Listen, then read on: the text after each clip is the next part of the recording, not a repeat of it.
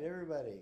Ha, ha, ha. Ho, ho, ho. He, he, he. Ha, ha, ha. Ho, ho, ho. He, he, he. Ha, ha, ha. Ho, ho, ho. He, he, he. Ha, ha, ha. Ho, ho, ho. He, he, he. Ha, ha,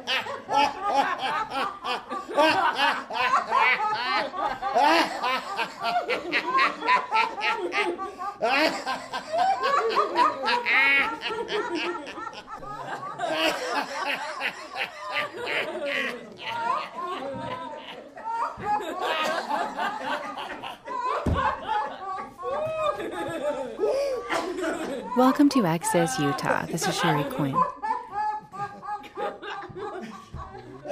So does everybody feel a little better now? You just heard a laughing class put on by a group called Fresh Start, an organization overseen by Valley Mental Health. That was how the class, Happiness 101, started. And Ralph teaches about a dozen psychiatric patients twice a week how laughter is the best medicine. Valley Mental Health manages almost all mental health care across Salt Lake, Tooele, and Summit counties, from people with serious mental illnesses like schizophrenia and bipolar patients, to people with substance abuse disorders and behavioral problems like obsessive compulsive disorder and depression. Valley Mental Health has been the major and almost only mental health care provider across the Wasatch Front for the past two decades.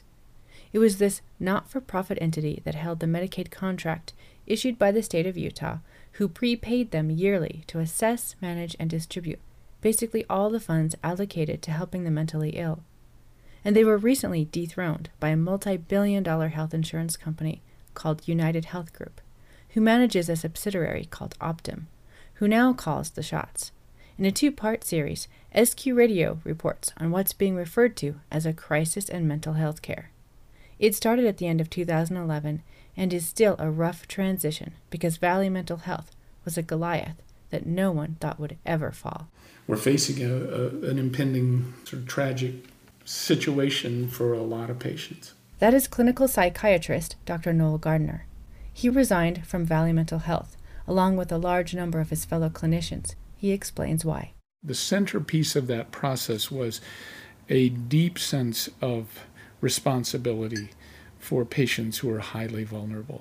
And also a strong sense of camaraderie with our colleagues, nurses, social workers, therapists, uh, caseworkers that uh, we work as, as a team uh, trying to provide these services.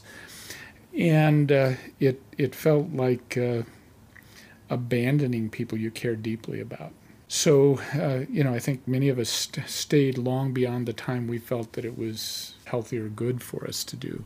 Dr. Gardner says the deal breaker was the micromanagement of the encounters the clinicians had with their patients, where administrators prioritized mass production efficiency rather than putting the patient first. It began to feel like every person was simply a source of information to be generated into the electronic record.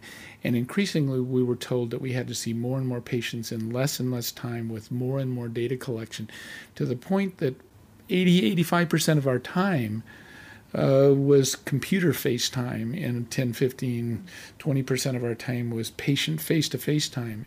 And the computer work was stacking up. And what was so sad for us was that it wasn't very useful information. It felt like we were simply generating documentation to make it appear like we were providing the care, when in fact the care itself, we were providing some of it, but it, it, it was so drained of the personal element that is essential to good quality care that it, it felt meaningless to do it. Now, I understand that people felt the obligation to bring these to bear. There were requirements for reporting certain things, but the whole bureaucratic attempt to bring efficiencies uh, in uh, the process uh, had become so removed from the clinical reality that what we were doing uh, no longer made sense. And it felt like there was huge liability. That is, we were not adequately able to engage the patient, get sufficient information uh, to feel confident in the decision making necessary within the time frames that were being required that it felt like we were carrying the medical legal liability for people in decision making that we just simply didn't have the time to make good decisions and still meet all the requirements that were being placed upon us. Run, run, run, run, run, back to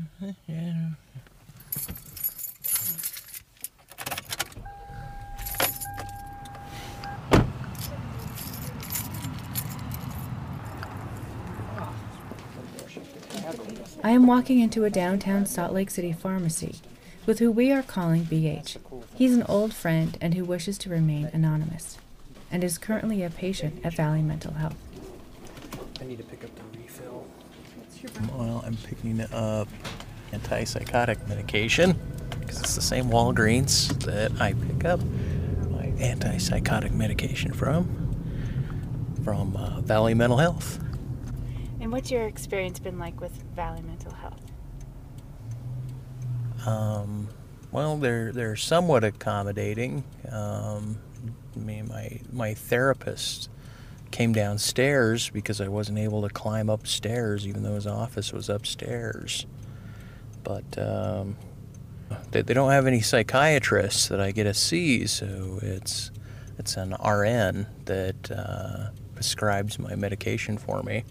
The RN was just you know going through the different um, the different possible antipsychotic medications, and um, he basically let me pick what medication I wanted because the the previous antipsychotic medication had my legs kicking. Um, I was having spasms, and I originally picked. I think it was Abilify for me. That's the one I had the the problem with, and. Um, but uh, I just recently chose uh, olanzapine. That's my drug of choice.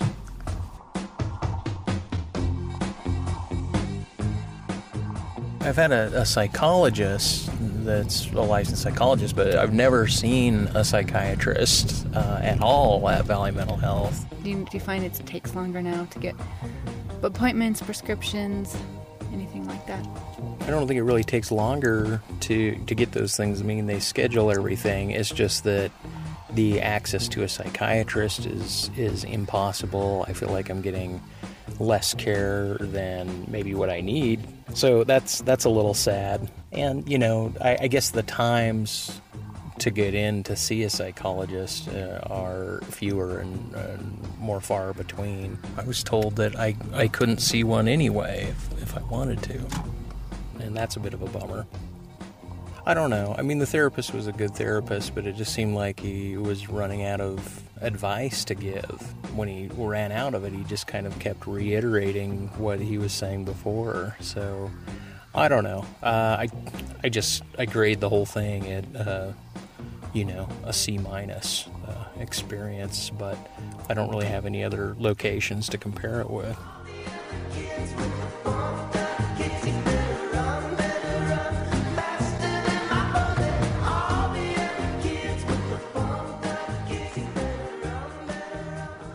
So it's not so much that I'm I, I feel like these are bad people. I think their intentions were good. Uh, but mental health treatment is a very personal thing, and it takes time, and it takes relationship, and it takes communication. And it felt like we had begun to exist for the purpose of generating documentation, for the purpose of billing, and that the patients were really grist for that, rather than that the entire administration was in the service of providing us the opportunity to do sufficient care, personal care, that was really quality for the patients. In many ways, healthcare has been hijacked, in a sense, by a set of sort of corporate, and it's not just sort of profit or, or cost savings. It is this idea that quality care will will do uh, sort of the exact same thing with every patient. Now, if you're building Toyotas, uh, you want to have very precise, consistent uh, systems so that those cars are put together in a very precise, exactly the same way every time so they come off with this kind of perfection. The problem is when you're dealing with people, every person is unique.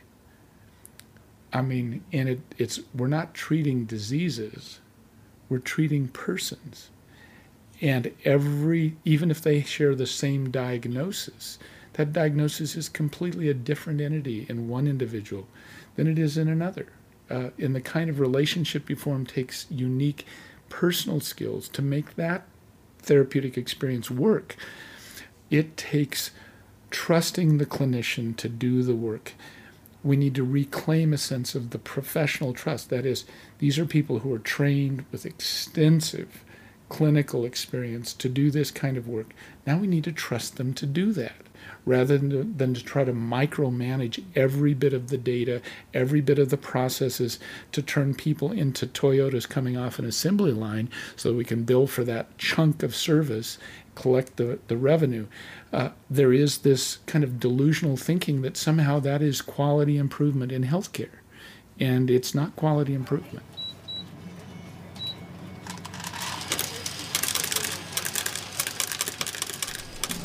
At the pharmacy called Apothecary, where the main clientele are patients with behavioral health disorders on Medicaid, pharmacist and owner Kevin DeMoss is dispensing drugs the new way. This is an uh, it's an AutoMed fast fill automatic dispensing system, and then it's just like a great big uh, battleship game, like I nine and A four, and then, it tells us it tells us where their where their prescription's going to fall out of.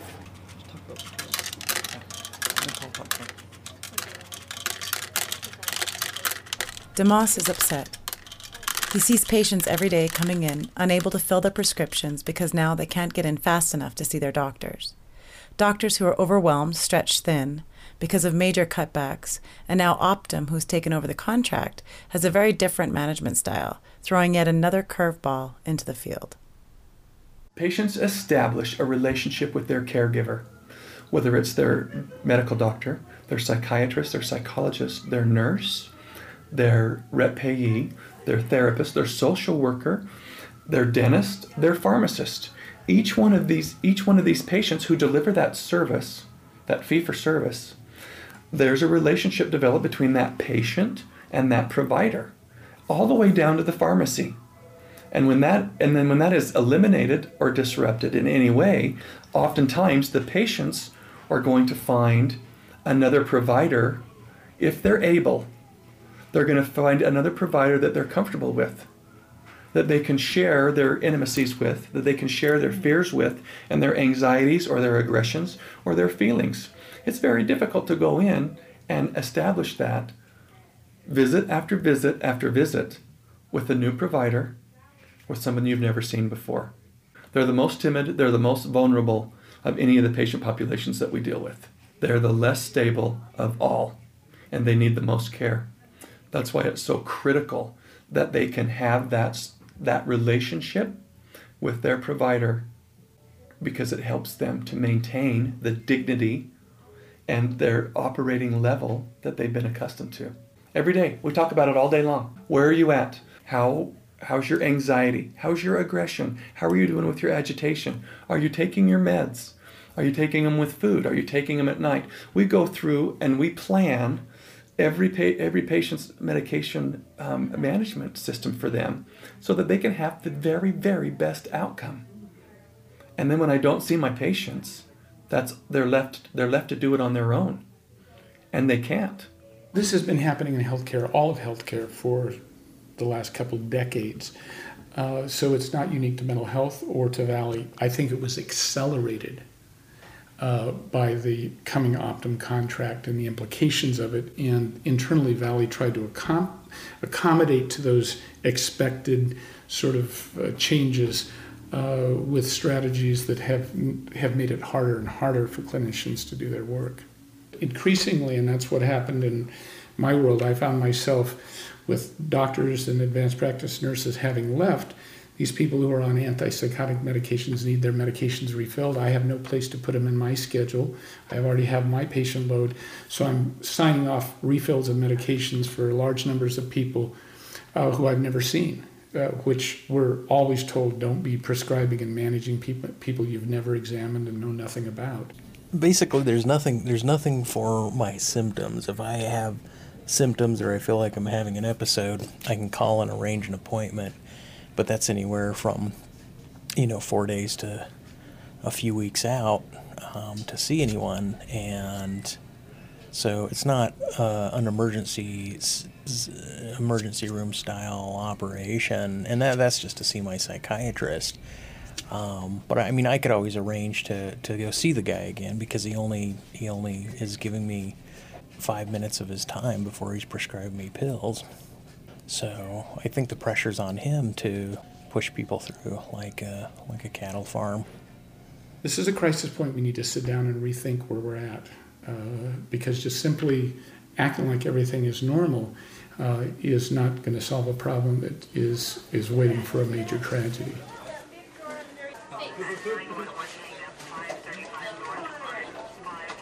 Pharmacist DeMoss recalls one of these critical incidents where he witnessed one of his female patients in his pharmacy heading down that volatile path.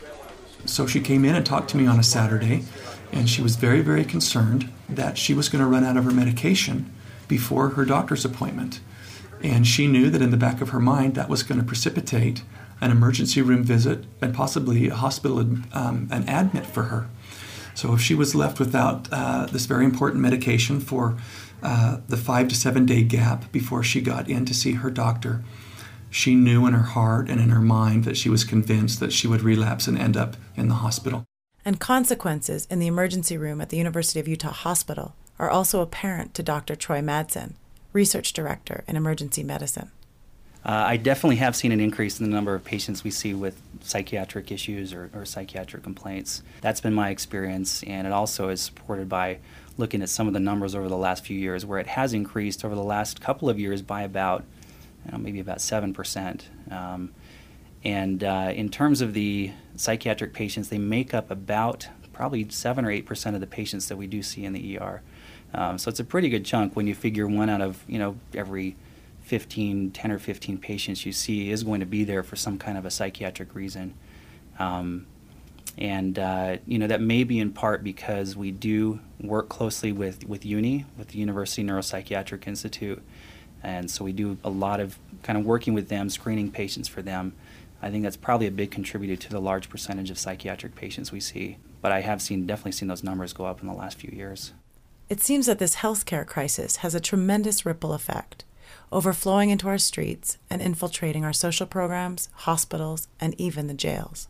We need a mechanism for rethinking mental health care in which the severe, persistent mentally ill are the first priority and that we take care of that population. If we don't, many of them will become homeless. They'll be in jails because they uh, often unintentionally commit crimes. They're caught loitering, breaking and entering, uh, sometimes they will become paranoid and commit serious crimes. And uh, I do a fair amount of forensic expert witness work on criminal cases.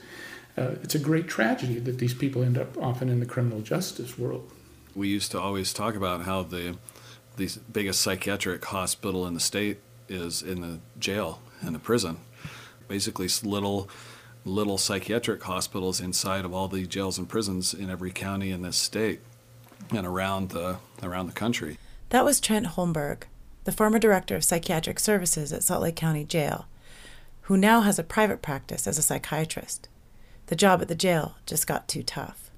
When we do treat people once they're incarcerated, it's kind of with a half-hearted effort in terms of the the financial support to, to back that kind of an effort because it's a Herculean task to treat you know hundreds of thousands of mentally ill people in jails and prisons around the country and it is really expensive to buy the necessary drugs for these patients, roughly 50,000 per month, and that's bare bones for these highly specialized drugs.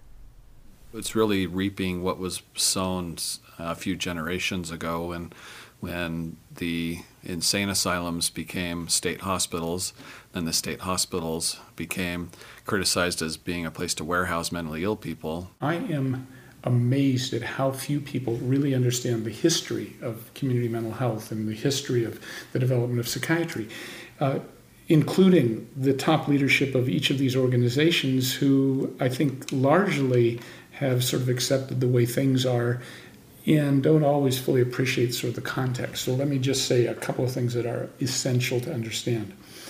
Community mental health is a product of uh, some things that happened way back uh, over a 50, 60 years ago.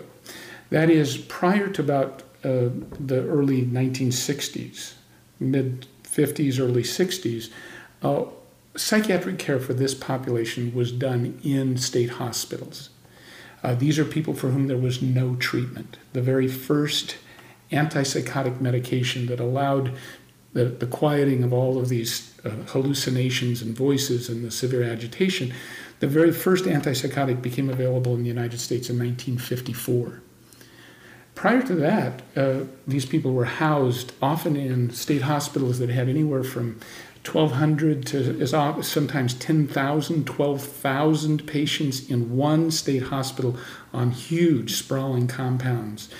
And uh, there was really no treatment for these people other than to keep them housed and clean and safe and fed, which was a very valuable service to people otherwise who would have been homeless. Uh, what this new treatment did is allowed moving those people into the community, and there was a large government action to establish community mental health centers in the community that allowed us to treat and maintain these people in the community.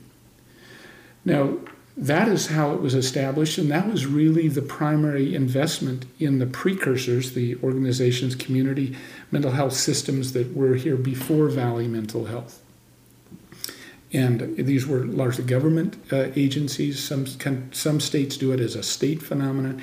Here we've done it uh, primarily administered through counties. But the commitment was to this very severe, persistent, chronic, disabling mental illness.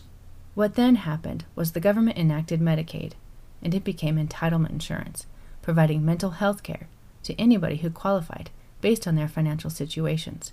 The working poor, and many who were not working, qualified for Medicaid and were entitled to these services. More and more people who did not have serious mental illnesses then began to flood the system. And in many ways, overwhelmed it, uh, often with people who had emotional difficulties because they had horrific, difficult, challenging lives, but weren't really people who had clearly defined mental illnesses that were readily treated by sort of this the sort of kind of standard effective mental health treatments we had for serious mental illness. That is a context that is never discussed. Yeah. And it is one of the foundational issues that must be addressed and are not being addressed. The cost of providing government based insurance like Medicaid became a more crucial issue, increasing pressure on bureaucratic leadership at the county, state, and federal levels to try to drive efficiency into that system. They began to micromanage every aspect, requiring loads of documentation expected faster and faster.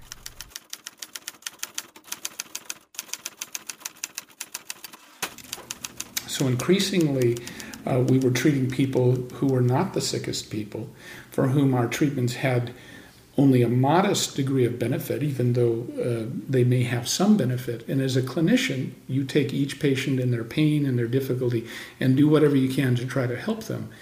Uh, but in the process, uh, begin to, to, to squeeze out more and more the, the needs of people who had no real capacity to function in the community without not only medication, but a whole set of support services to maintain them in the community. And this really then is the fundamental crisis. I was horrified that day. This is the rest of the story of Kevin DeMoss's patient who ran out of her medication and had to go to the emergency room. As I thought about that and as I processed that information after she left, I thought to myself, what is happening to our system? Where are those services that we fund? These are taxpayer dollars that the county has. What's happening to those services? Why do these patients have to come and suffer and can't get access to health care that they deserve and that they've had? The providers have been cut, but the patients haven't been cut. We still have the same patient population and same patient load that we've had for years and years and years, but the availability of services for these patients has diminished greatly. I do not know where the money has gone. And then I see my patients who have to sit in the pharmacy for extended periods of time just to process the information on the cutbacks that they are having to deal with. But I only see the cutbacks on a patient level. I don't see those on a management level. it's the wrong system. They may be very nice people. I've met people in this, and I think they're nice, well meaning people, uh, but it is the wrong construct for this population. And we need a mechanism for rethinking mental health care in which the severe, persistent mentally ill are the first priority. Optum has taken over the state Medicaid contract and is now overseeing Valley Mental Health. We will hear from Optum and explore how all the players, like Tim Whalen, foresee the treatment and quality of life for Utah's psychiatric patients. First and foremost, they want to do what's right for the folks that are suffering with mental illness and addiction disorders, but secondarily, it helps us to avoid uh, unnecessary costs in the jail and incarcerating folks in the jail that really they're only there as a result of their mental illness.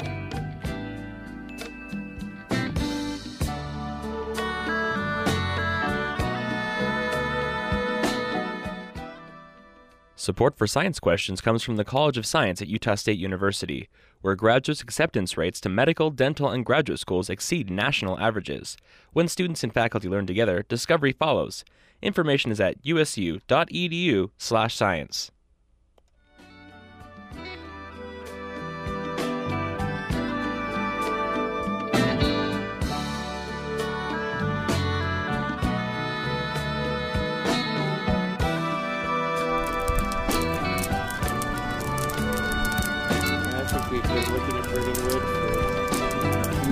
thousands of years. You were listening to a group of Alliance House members in the parking lot of their apartment complex, once an old motel just off State Street in downtown Salt Lake City. Now nicely renovated to house nine residents who can live independently but are in treatment for mental illness.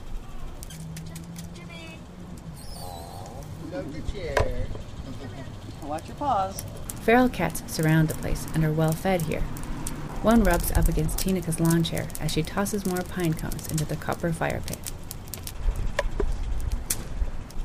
The Alliance House, in partnership with Valley Mental Health, a nonprofit organization that has been the major healthcare provider across the Wasatch Front for the past two decades, provides a clubhouse environment for adults struggling with severe and persistent mental illness. They offer education, employment opportunities, and other services to help rebuild their dignity and life skills so they can proudly integrate back into the community. What I get out of it now is the place to go, the something to do that the job provides for you. But the therapy brought me out of my mental illness. The dazed and confused look on my face is gone, and I've got the 18 months of stability. That's all from the work order day, the work therapy program here at Alliance House. Robert was diagnosed with schizophrenia after becoming a truck driver, where he spent long hours on the road, often staying awake through the night.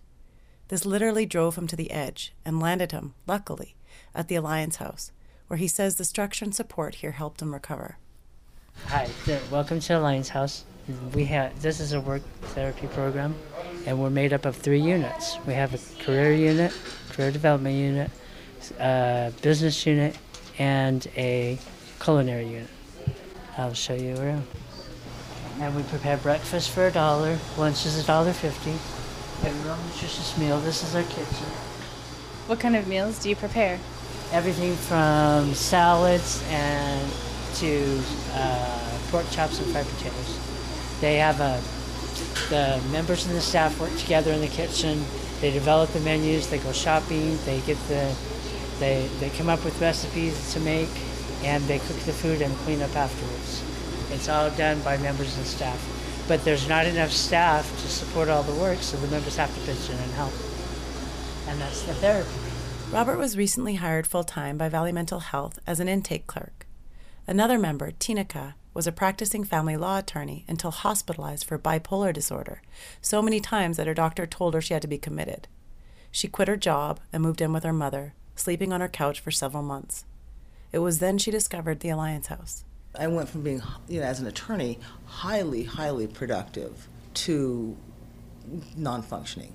And I remember the first time I came here, I was helping uh, one of the staff people roll napkins around silverware, and I just bawled. I was like, someplace where I can actually be and feel useful after, you know, months had gone by without practicing or doing anything. And so now I feel like I'm back in the throes. I still practice a little bit of law I just argued a case before the Utah Supreme Court, and then I've got two cases that are just kind of random. But it's like I didn't have the ability to do that without Alliance House kind of, in essence, kind of normalizing it for me. And it seems strange because it's like, would any employment no- normalize it for me? I think that it's Alliance House's ability to say, despite the mental illness, you can work, you can be productive, you can, you know, and not just in an employment sense, but in every functional sense. And that's where I think it becomes really important. The Alliance House provides what they call colleagues or members a space to convene, build relationships, and job skills.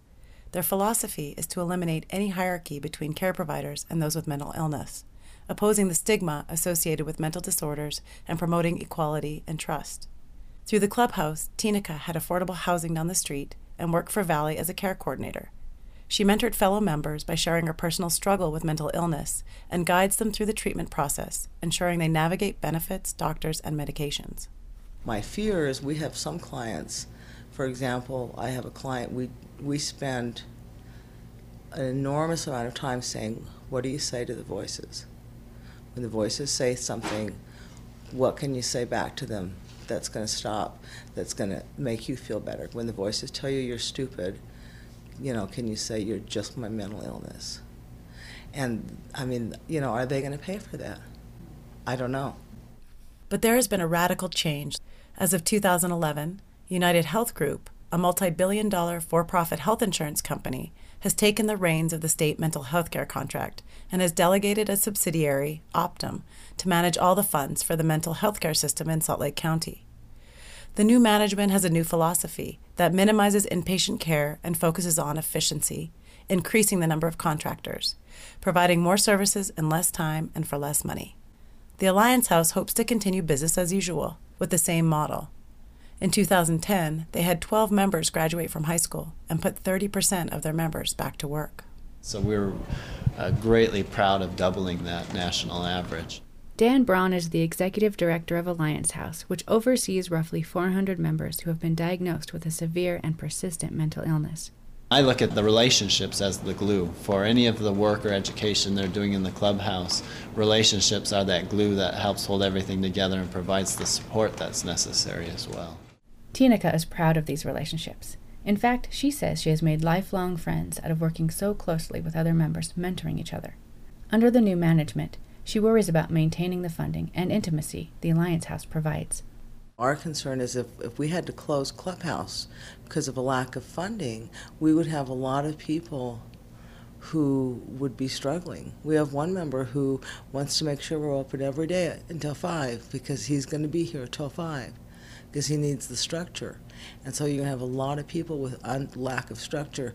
And if you compare the cost of clubhouse to the cost of jails for crimes that are committed, even petty crimes, vagrancy, drug use, that kind of stuff, you, you compare those two, the cost is minuscule to keep clubhouse open um, and keep people supported in the community. So it's critical. It is important to note the Alliance House is its own nonprofit and though they currently get a large portion of their funding through Valley Mental Health and now Optum, they aren't solely dependent on it. But Dan has his concerns as well about the future. My main concern, and this is speaking as a therapist as well, and, and knowing people in the in managed healthcare, is episodes of care and the pre-authorization process. I'm afraid that members won't be able to get the services they need um, because of these pre-authorizations and episodes of care. An episode of care is the set of services required to manage a specific medical condition of a patient. I work to look at it like somebody with diabetes. Oftentimes, it takes different amounts of time and different services from their medical provider to get their diabetes under control and, and manageable. And we don't usually say, you can see a doctor five times and you can have uh, such and such services for three weeks. And if you aren't better by that time, oh well you're on your own. And I'm afraid that's what might happen to people with mental health issues. If they don't stabilize in a certain amount of time or with a certain amount of services, oh well. This is where the rubber meets the road. This is where recovery happens, and it is so positive because of that. It's exhausting and it's the most rewarding piece because we see the members succeed.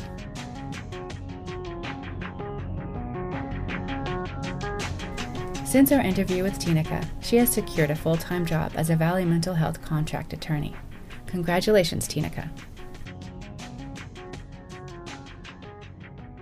Dr. Noel Gardner is a clinical psychiatrist who resigned in the summer of 2011 as a clinician from Valley because he was fed up with how the administration was micromanaging his efforts with patients. And upon leaving, he was able to talk candidly with us about the crisis. What happened is, after talking to the mayor, and we, uh, the mayor wrote a letter to the board of directors uh, encouraging the board to meet with the providers. This was a group of the prescribing providers, advanced practice nurses, and psychiatrists, uh, which we did. And we laid out our deep concerns.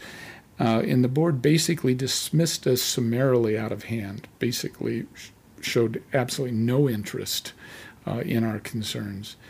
Uh, at that point, we felt desperate. We felt the system was in such grave danger, and we could see the handwriting was on the wall, that we were at this tipping point. And at that point, we spoke to a, a reporter from the uh, Salt Lake Tribune who put out, I think, a, a quite fair front page uh, article. And uh, at that point, we were called in and disciplined, and uh, it was quite clear that uh, uh, we were not in any way to speak to the media again. And it was only after uh, resigning that uh, I was responsive to your ask, asking me to speak. Dr. Gardner does not lay all the blame on Valley Mental Health and says it's a fundamental issue in health programs in general, where administration and bureaucracy call the shots, and not the clinicians, whose relationships with the patients lend to policy and models that are more patient centered and therefore more effective. He traces this ubiquitous issue to the 1950s, mid 60s, years ago, when the solution to overflowing state hospitals, housing thousands of patients on big compounds with little treatment, reallocated care to the community. Eventually, the community care system was overwhelmed and diluted by patients that were not severe cases but were just the same entitled to care. At that point, care for the severe mentally ill was diluted along with funds, and Gardner sees what he calls an entrepreneurial model evolve as a result to maximize efficiency and lower costs. A needed solution, he says, though not always with the patient at heart. Optum is optimistic. Rick Elariaga is the executive director of Optum Health in Salt Lake County. So, in working with Salt Lake County, um, we are working to bring innovative programs and services that have historically not been here, um, expanding our network um, in our fee for service market, which is more of a fee for service model, as well as working and continuing to work with our primary provider, which is Valley Mental Health, to coordinate services. Optum Health believes in hope and is a recovery supported organization. And we, we support our clients and if there's any need or anyone who needs to access services to please contact us directly. And that number is 877-370-8172 optum is the new solution. For the first time in decades valley's multi-million dollar annual contract went up for grabs. And after some stiff competition Optum prevailed and was awarded a $47 million contract by Salt Lake County to rehaul the system. Tim Whalen is the Salt Lake County Mental Health Director. One of the, the reasons why I believe Optum won was in their proposal. They were describing a way to work with our clients that really integrated very cutting edge practices that had great outcomes. And uh, they just really put together a proposal that said, we're good, we want to do this right. We want to use evidence-based practices in your community. There's a lots of opportunity to really do better, and uh, I think that's why they won. And we're starting to see a lot of new exciting things unfold as we've worked with them. Optum has a lot of support and are avant-garde in being able to evaluate and allocate resources with proper documentation and high accountability, with an offer to do it cheaper. It's a tight-run ship. This collaboration was appealing to the county, that was both frustrated with the lack of communication from Valley and also needed to establish an infrastructure to better oversee mental health care and bring it up to par. Deb Falvo, the former CEO of Valley Mental Health, was under sharp criticism from many in the mental health care field and did not renew her contract with Valley in 2011. She is now a consultant to Valley. She started there 30 years ago as a nurse and says she has witnessed some dramatic changes having been in the business this long, I've had an opportunity to see when funding was pretty much um, the dollars flowed pretty easily with very little in terms of outcome requirements or even documentation requirements. We're we've been much slower to get to that than physical health care. Before the Optum takeover, Deb was already implementing a more entrepreneurial approach. Our physicians have had an opportunity under the, the old model to spend a lot of time with clients. And the model that is more similar to the rest of the country in terms of productivity, in terms of the way the funding works, in terms of just the time spent. There will be less actual time spent with each each client. What we're being asked to do is not unusual for the rest of the country, but it is unusual and new for, for us. And and obviously I, I believe that we've been good stewards of the dollars and good stewards of the care. That's the point of contention. Because of the new model, where patients spend less time with their doctor, and because funds at Valley are anywhere from 65 to 80% of what they were in the height of funding, many patients are lost negotiating the system. To address the problem, the county and Optum have outsourced the crisis line to University of Utah Neuropsychiatric Institute, known as UNI. Whalen explains. So we're going to have three mobile crisis outreach teams, and they're now in place, and you access them by dialing the UNI crisis line and um, these teams can be dispatched anywhere in Salt Lake County where there's a psychiatric or behavioral health crisis.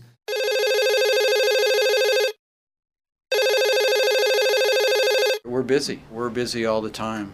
And, and is it 24 hours? 24 hours a day. That's right. Barry Rose, manager of the Uni Crisis Center, says they received over 3,000 calls a month, with a notable increase in the past year. Evenings are their busiest times, and the most common calls are lost patients trying to find out how to see a doctor and get prescriptions filled, depression, anxiety, and suicide. We, we've had some callers already that have called us here that were, uh, we had one person that called us, and he was calling from his car and his cell phone, and he was thinking about killing himself, and uh, he talked to one of our, our crisis workers in the evening for probably an hour. Um, after an hour, he felt comfortable and safe enough and trusted our crisis worker enough to kind of tell us where he was. And um, we were able to get the police over to help with the situation. And um, he's since called us back and was very appreciative. So they'll call us and we'll we'll give them emotional support. Oftentimes it's a matter of helping them talk through whatever the issue is that's overwhelming them so they can sort of get their balance back, get a better perspective of, of things and help prioritize how they may move forward and plan to kind of solve some of the problems that are overwhelming them. Many times it's just that's enough. And then let them know that there are people that care and there are people in the community and there are a lot of re- there are resources to help people. There are less resources than there used to be. And, and that is a problem, and, and there's a lot of people calling looking for services and uh, without insurance coverage and those kind of things. And it's getting tougher and tougher for those folks. And uh, there are more people, I think, in crisis in our in our community right now, and they need somewhere to turn. And uh, so we're hoping that we can again kind of be there for people and help give them some support and direction. Barry started at Valley Mental Health in 1988, working in the crisis field. Since Valley could no longer afford to manage the crisis center after all the funding cuts, the county moved it to Uni last year and hired Barry to manage it. He was with Valley in their prime and now is witness to Optum's takeover and the stress it has put on patients. I don't know that anybody understood the radical change that would be required, you know, for, for them to come in and, and take over that contract. Um, I think it's been really difficult. It's really difficult for a lot of folks with really severe mental illness right now. Um, there are, there's a lot of uncertainty, and those things are really hard for people with mental illness to cope with. The biggest problem right now, I think, is is the wait, because even if one of the sliding scale clinics or, or a clinic that that will take somebody without any funding um, even if they are appropriate to go there, often the wait waits are months long now, and so that's really a problem. And we just have to kind of uh, try and support people and um, help them kind of create, enlarge their support systems however they can, and try and work with them to help get them through. Uni for now is an access point, acting as a friend who listens and consoles in a time of need. And an example of part of Optum's strategy to increase the number of community organizations involved in caring for the mentally ill with points of access like NAMI in Salt Lake County to quell the confusion when patients don't know where to go. Rick, the executive director of Optum Health in Salt Lake County, says they are aware and have that covered. Optum Health, you know, provides and believes in hope, and we support recovery. Uh, we know that this has been a change for the community. I encourage the our, everyone who needs help to contact us directly, and I'll repeat our number. It's 877-370-8172. And again, anyone needing help can contact us here at Optum, and we would help support them to um, get the services that are needed. I am not optimistic about Optum, uh, even though uh, their name is a nice marketing name, uh, because it has a whole different set of uh, primary goals and objectives. And uh, they are not ones that uh, ally with best clinical practices, regardless of sort of the discussion. They may do some things quite well, but there is a, a, a, fundamental intrinsic conflict uh, that continues to be problematic. And uh, I think as psychiatrists, we have a civic as well as professional responsibility, particularly to our sickest patients, our severe psychotic, chronically ill, severe patients, to be sure they get all the services they need. It's a trend across the nation, and it's the bureaucratization and uh, a sort of assembly line production approach uh, to healthcare generally, uh, but it's so u- uniquely damaging in mental health. I mean, you might be able to do this in orthopedic surgery, uh, which is very procedure based, and people are asleep during their surgery. You know, some of those standardization may be very helpful. And we have to decide what needs to be standardized and what doesn't. Uh, but I think at the core of it is that mental health treatment is about the treatment of persons, not the treatment of diseases. And while the disease may be there, and there are elements of the disease, understanding it and treating it that are important, it's really the treating of persons that is the foundation of quality mental health care. Noel is concerned about where Optum will prioritize our resources. He's skeptical that economics will be the driving factor, and the system will be even harder to navigate you've worked with the same provider for the last 10 years and learned to trust and work with them. And suddenly you find out that your pay went to somebody else over here, your housing's done something else, your transportation's been carved out to somebody else, uh, your providers have been moved around to different places with different people. Uh, that becomes uh, completely unmanageable. And so, uh, as a clinician, I am not at all optimistic or happy about this this movement. I think it's the wrong system. They may be very nice people. I've met people in this, and I think they're nice, well meaning people, uh, but it is the wrong construct for this population. In what has been called a healthcare crisis, someone needs to step in and make some changes, and Optum is doing just that. An example of that, an innovative program um, that we're working right now with Valley Mental Health is a jail diversion program, which provides um, a service to inmates who are released from jail, a pickup service and delivery to actual cl- clinical services to help support their medication management or fill prescriptions and or counseling services that we're working with the jail as well as Valley Mental Health in Salt Lake County to provide those services. Whereas historically, those individuals who are released or discharged from the jail had been released at all hours and may not have had the opportunity to be linked with services in a timely manner. The novelist and historian Wallace Stegner, who came of age in Salt Lake City, is one of the greatest writers about Utah and the West. He wrote, One cannot be pessimistic about the West. This is the native home of hope. That remains true, and whether you're someone who needs services or a provider working to help clients, there is hope. Giving hope to people together with a path to recovery and resilience is, resiliency is what we do.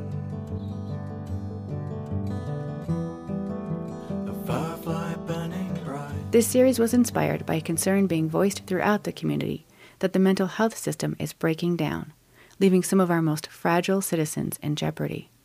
We don't have all the answers yet, but through this sharing of perspective and ideas, we hope to get closer to doing the right thing. This struggle involves all of us.